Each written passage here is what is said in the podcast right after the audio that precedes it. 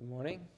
Good, good to see you here this morning. Uh, we do have quite a few here uh, that are visiting with us. Uh, some I've not seen uh, since I've been here, so I'm not sure if you're traveling or if you're just uh, in the area uh, checking us out. we're excited to have you here with us.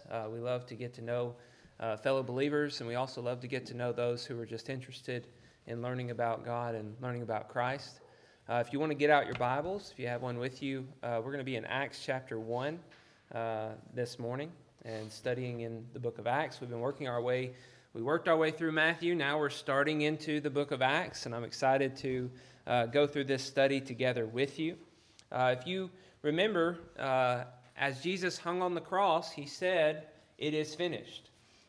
but as we studied last week, that did not mean all of his work is finished. Uh, that simply indicated that the redemption plan has been uh, completed, and now what is left is uh, to spread the good news of that, uh, to bring about the transformation of hearts and souls and minds uh, to, to obedience to God, to faithfulness.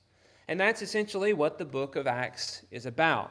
Uh, in the first verse, it, it says, Luke is, written, is writing this, he says, uh, in the first book, I, I, dealt with all that Jesus began to do and teach. The Gospel of Luke is uh, the complete life of Jesus, but it's just the beginning of his work. There is more work that Jesus is planning, that he is uh, going to perform and do in the book of Acts. So the story of Jesus doesn't really end.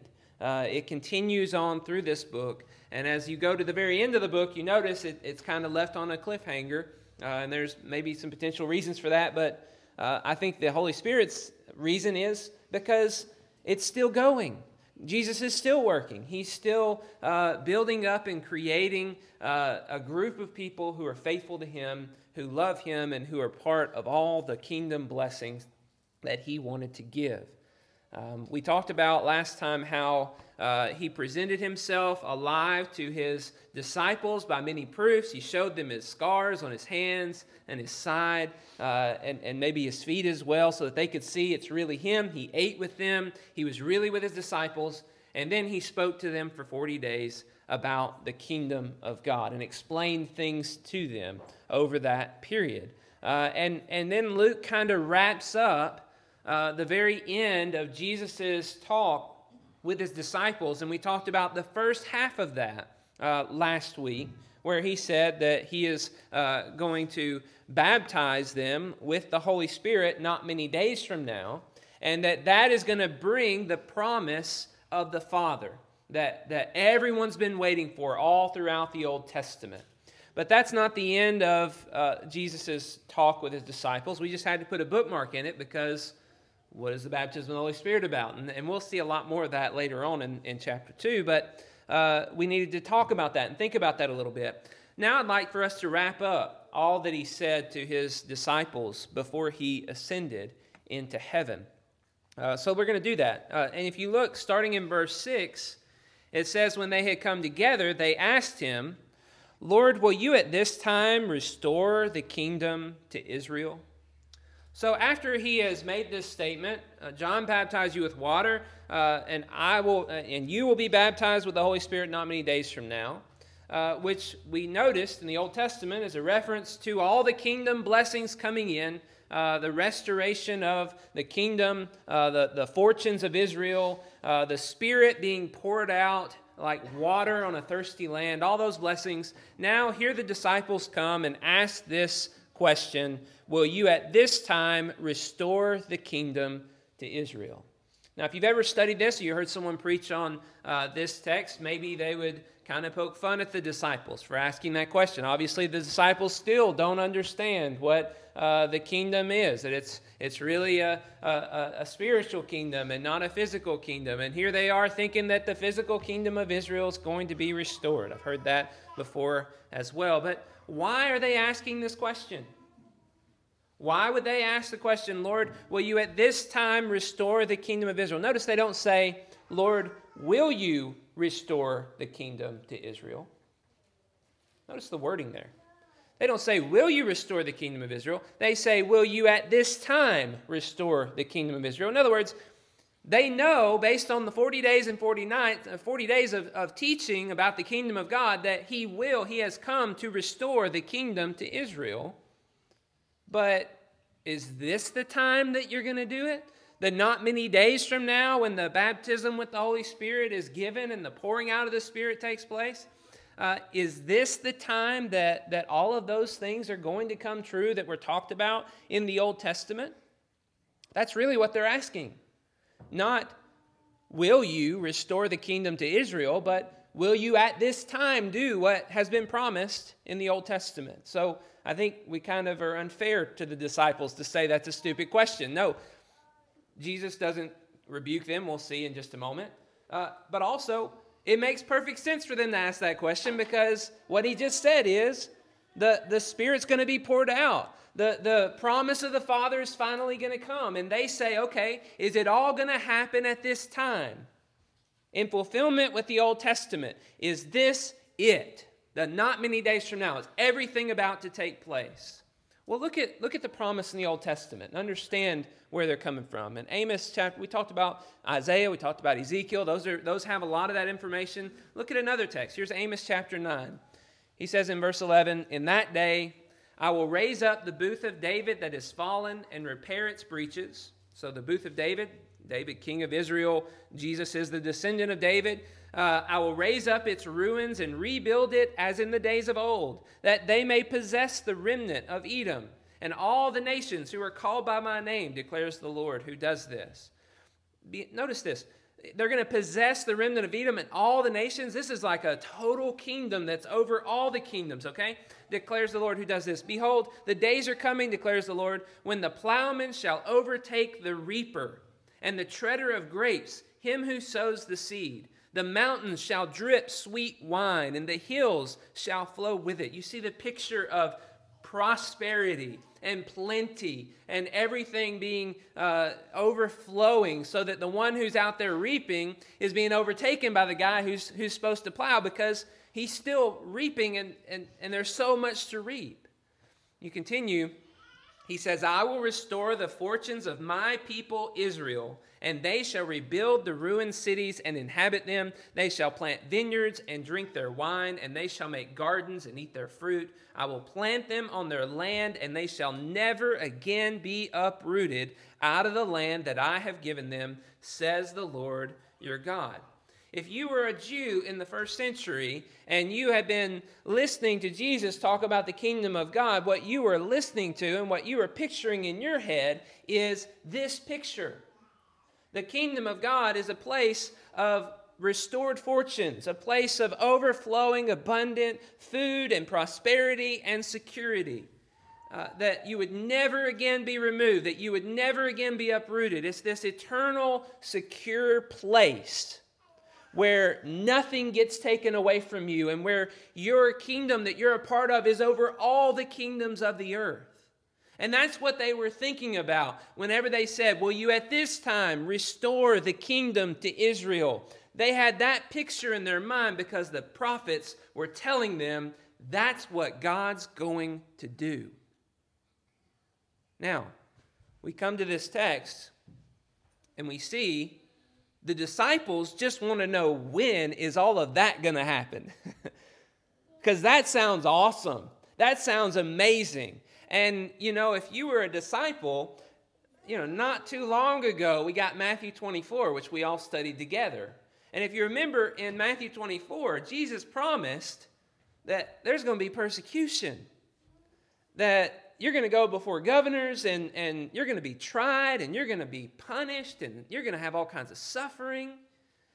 And in, in verse 50 and 51, he says, The servant of mine who thinks that I'm not coming and they just go about doing whatever they want to do and they're not willing to suffer like I've called them to suffer, I'm going to come in a time they don't know. And so they're kind of like, Hey, this sounds like we're going to get all the kingdom blessings. Maybe we can skip that whole persecution part. That's kind of what I speculate. They're probably thinking, like, hey, we can skip that whole persecution part. We can move right into all those kingdom blessings. That's what it sounds like you're about to do for us, Jesus. And so they want to know is this about to happen? And Jesus responds. Look at verse 7. He said to them, You're so foolish. I can't believe you thought it was a physical kingdom I was talking about in the Old Testament. That's not what he says. He says to them, It is not for you to know the times or seasons that the Father has fixed by his own authority. It's not for you to know the times or the seasons. Notice, there's no rebuke going on here. The expectation of the kingdom of being restored to Israel is very much alive, and it's probably in all that teaching in the 40 days when he talked about the kingdom of God. But what he says is, it's not it's not right now. You don't know when that's going to happen. Uh, they know that the kingdom will be restored not many days from now, but all of those blessings yeah, it's not for you to know. You know, it makes sense for them to ask this question. I, am trying to get that point across. He said the kingdom blessings are coming. They're not many days from now. But the point he's making is I'm not giving you the complete timeline of everything. I'm giving you what you need to know. But it's up to God as, as far as when all those blessings that he talked about will be experienced by Israel and the fullness of them. Uh, the Father has fixed that by His own authority. Even Jesus, whenever He's on the earth, says, "God knows," and and I don't, I'm I'm not. I don't have a say in that. God's God's in charge of that. So very fascinating uh, response that Jesus gives them. And then in verse eight, but you will receive power when the Holy Spirit has come upon you, and you will be my witnesses in Jerusalem and in all Judea and Samaria to the end of the earth. Now, if you're a disciple and you're concerned about the persecution and, and the trials and the tribulations that are about to come that he foretold in Matthew 24 before the destruction of Jerusalem happens, you see how Jesus says, Well, it's not for you to know the times or seasons, kind of a big letdown. Like, oh man, I was hoping we could skip that part. But then he encourages and he says, You're going to receive power when the Holy Spirit comes upon you, so that you can be witnesses to the end of the earth because my kingdom is going. I mean, doesn't that sound like a picture of a kingdom spreading, going from Jerusalem to Judea to Samaria to the end of the earth? He says, You're going to receive power so that you can go and you can conquer and bring about the restoration that, that's, that, that was foretold in the Old Testament. The conquering of many nations is going to happen not through sword, but through sharing what you have witnessed and experienced. And you're not going to be having to do that by your own power. I'm going to give you power to do that. And that's what we read about as we get into chapter 2. Power being given to his disciples, the apostles, so that they can go out and accomplish this mission of spreading the good news of the kingdom to the ends of the earth. I think it's important for us to understand all of that context as we study this because this is the setup for the entire book. This is basically the roadmap for how this book is laid out. It starts in Jerusalem, and then we see it spread to Judea, and then we see it spread to Samaria, and then we see it spread to the ends of the earth. That's what the whole book of Acts is, is just laid out, uh, showing us. So, right here's kind of a table of contents of what this book's going to be about. Then in verse 8, uh, uh, verse 9, it says, And when he had said these things, as they were looking on, he was lifted up and a cloud took him out of their sight. And while they were gazing into heaven as he went, behold, two men stood by them in white robes and said, Men of Galilee, why do you stand here looking into heaven? This Jesus, who was taken up from you into heaven, will come in the same way you saw him go into heaven. Your disciple uh, sitting there, can you imagine uh, what that would be like. He sits there and says, You're going you're gonna be my witnesses to Jerusalem, Jeru- uh, Judea, Samaria, and to the end of the earth. And then he's just going up into heaven. I mean, that's, you ever seen anybody do that? I've never seen anybody do that. Uh, can you imagine what that experience would be like to see that, that Jesus ascends and that he goes into the clouds? Now, other times, Jesus has probably disappeared from their sight in different ways, but this is intended to give them a picture of where Jesus is going. And, and we might ask the question, why does Jesus have to go? That's probably what the disciples were, were upset about. Why does he have to leave us? Why can't we just have him with us all the time? Wouldn't that be great? But he told us back in John that it was for their benefit that he leaves. He says, I'm going to prepare a place for you in my Father's house. Uh, and, and if I don't go, then I, I'm not going to be able to serve you, to send the Holy Spirit to you, who's going to guide you into all truth and to bring to your remembrance everything that I said and everything that I did while I was on the earth. And so he has a purpose in mind for going up into heaven, and he has relayed that to his disciples. Now, after he died, maybe there's this sense in which, oh, he left us, he's gone to be with the Father. But no, we see now he's truly left them, and he's now truly going to be with the Father. But what's interesting about that is the ascension in the clouds is portrayed in the book of Daniel. That was the scripture reading for this morning. Uh, back in Daniel chapter 7, verses 13 and 14, I'll remind you of it again. It says, I saw in the night visions, and behold, with the clouds of heaven there came one like a son of man. And he came to the Ancient of Days and was presented before him. And to him was given dominion and glory and a kingdom that all peoples, nations, and languages should serve him. His dominion is an everlasting dominion which shall not pass away, and his kingdom one that shall not be destroyed. Uh, we, we studied this in a Bible class uh, a few months ago, and Roger kind of brought up the point that this is heaven's perspective. I don't know if you got that from a commentary or, or what, but this is heaven's perspective of this event that we read about in Acts 1. The disciples see Jesus ascend into the clouds, and heaven's perspective is the Son of Man comes up into the clouds, into where the Ancient of Days is located, and He's given the crown, he's given the throne and the dominion and the power and the authority to rule over the kingdoms of earth and of men. And so Jesus here in Acts 1 is fulfilling exactly what was foretold back in Daniel chapter 7. And, and he's going up into heaven to sit at God's right hand, to be given all rule and power and authority, so that he can serve his disciples more effectively than if he were to remain on earth. And he's going to send the Holy Spirit who's going to guide them into all truth. And we'll read about that as we get into chapter 2. Notice as these men are standing here watching and looking up into the sky, all of a sudden there's two men in white robes next to them. Wouldn't that be kind of creepy and weird? Like, whoa, what's going on here? Uh, and they say, Why are you still here looking up? I've never seen the man fly before. That's pretty amazing stuff. I mean, I'm gonna I'm gonna think about this for a long time. But they ask he, these men ask the disciples this question: Why do you stand here looking into heaven?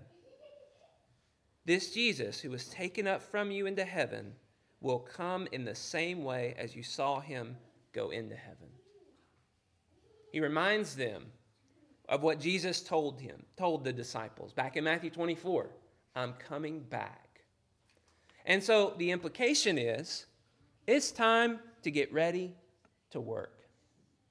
It's time to be the servant of the Lord and do the work that He's given you to do and not be sitting here looking up into heaven, wondering about how wonderful all that's going to be, even though that's what you want to do. It's time to get ready to get to work and to do the things that God has called you to do so that when He returns, He finds you ready to go and be with Him. Well, we'll pause right there for today and, and just consider the things that we've studied in this text. Uh, hopefully, everyone has a better understanding of the restoration of Israel. Uh, that the restoration of Israel is beginning its final phase Maybe it's been in process since the return from exile, but it's beginning its final phase, not many days from this point that we're reading about in Acts. Uh, and no one knows how long it's going to be in this final phase of completion. It's called the last days. We'll see that in Acts chapter 2. No one knows how long it's going to be in that mode until everything has been fully restored and all of those promises are realized. But what we read throughout the New Testament is There is a heavenly Jerusalem, a city built by God uh, that is uh, waiting for those who are faithful. Uh, that Jesus is reigning right now on a heavenly throne, and that we have all the heavenly blessings given to us right now. We're just waiting to experience the, the fullness of the reality of what, what God is waiting to give to us. He's going to bring it to us, and we're going to go to be with Him, and we're going to enjoy this to the fullest extent. But we don't know when that's going to take place. The disciples weren't even told uh, when that would take place. And it's interesting as we read this text, we see them kind of holding on to that promise and thinking about, you know, what that's going to be like without immediately going and getting to work because uh, Jesus has promised to help them, send the Holy Spirit to them, and give them power, but they're just amazed and mesmerized at the thought of what is before them. Do you, do you ever feel that way? Like uh, just kind of locked in on the promises and what God has promised to you, the blessings of heaven, uh, and, and all the wonderful things that God is going to do when this life is over. And does that prevent you maybe from actually stepping out and doing stuff? Or you just spending so much time? Uh, is coming to church just kind of like a holy huddle where we just think about how, how great things are going to be when this life is over and, and we just kind of encourage each other and then we just spend our time looking up and thinking about all those things and we leave here and we're just looking up and we're thinking about, oh, it's, it's going to be so great. And do we realize he's coming back? And that the fact that he's not here yet means we need to be doing the work that he's called us to do. The disciples are about to devote their lives to this work. They spend their time at first looking up and being amazed at the promises, but these angels come and tell them, What are you looking at? He's coming back. And the implication is, He's on the throne He's ready to help you do what He's got you to do. Get to work. And I think the same goes for us. We need to be completely focused upon the work that God has given us to do. Because in just a short amount of time, we're going to experience the heavenly realities if we are willing to do that.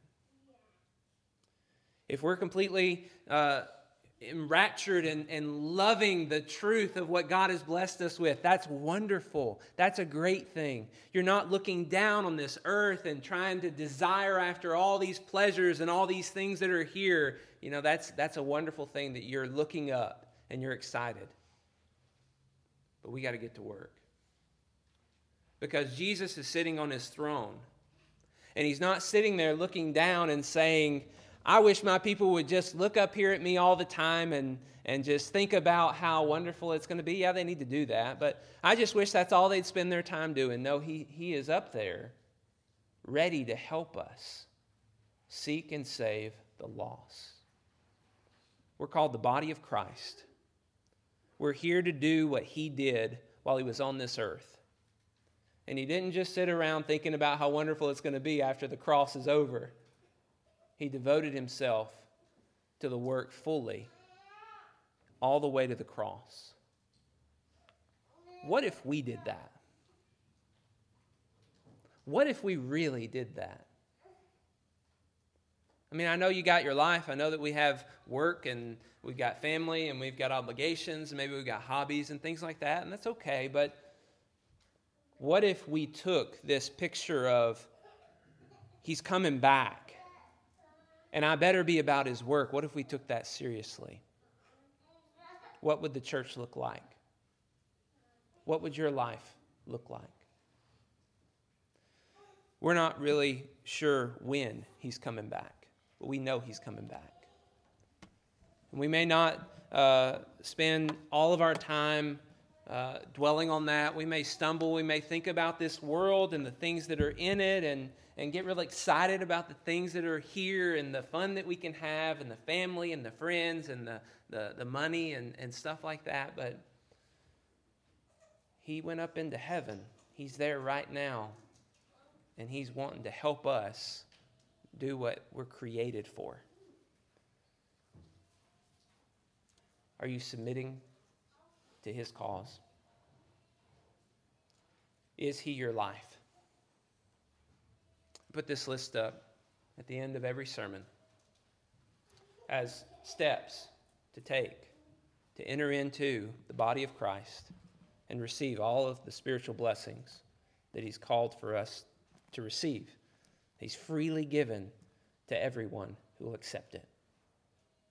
And after you receive all those spiritual blessings, He's got a purpose for you in your life to live to the praise of His glory, to shine a light for the world around you to see how wonderful God is until your last breath. That's what you're here for. If you're here this morning and you've not received all the spiritual blessings, there's nothing really that should be preventing you from doing that. I mean, we're willing to help in any way. We are not going to be harsh towards you and judgmental towards you. If you want to give your life over to Christ, we will rejoice with you. It will be exciting and wonderful. But then you got to get to work. And life will get hard. Uh, and not focusing on this world is difficult, and you'll stumble and trip and, and have difficulties. But He's coming back one day. And all those blessings uh, will make this temporary pain and suffering worth it. Will you give your life to Christ? Is there anything we can do to help? Please come as we stand and as we sing.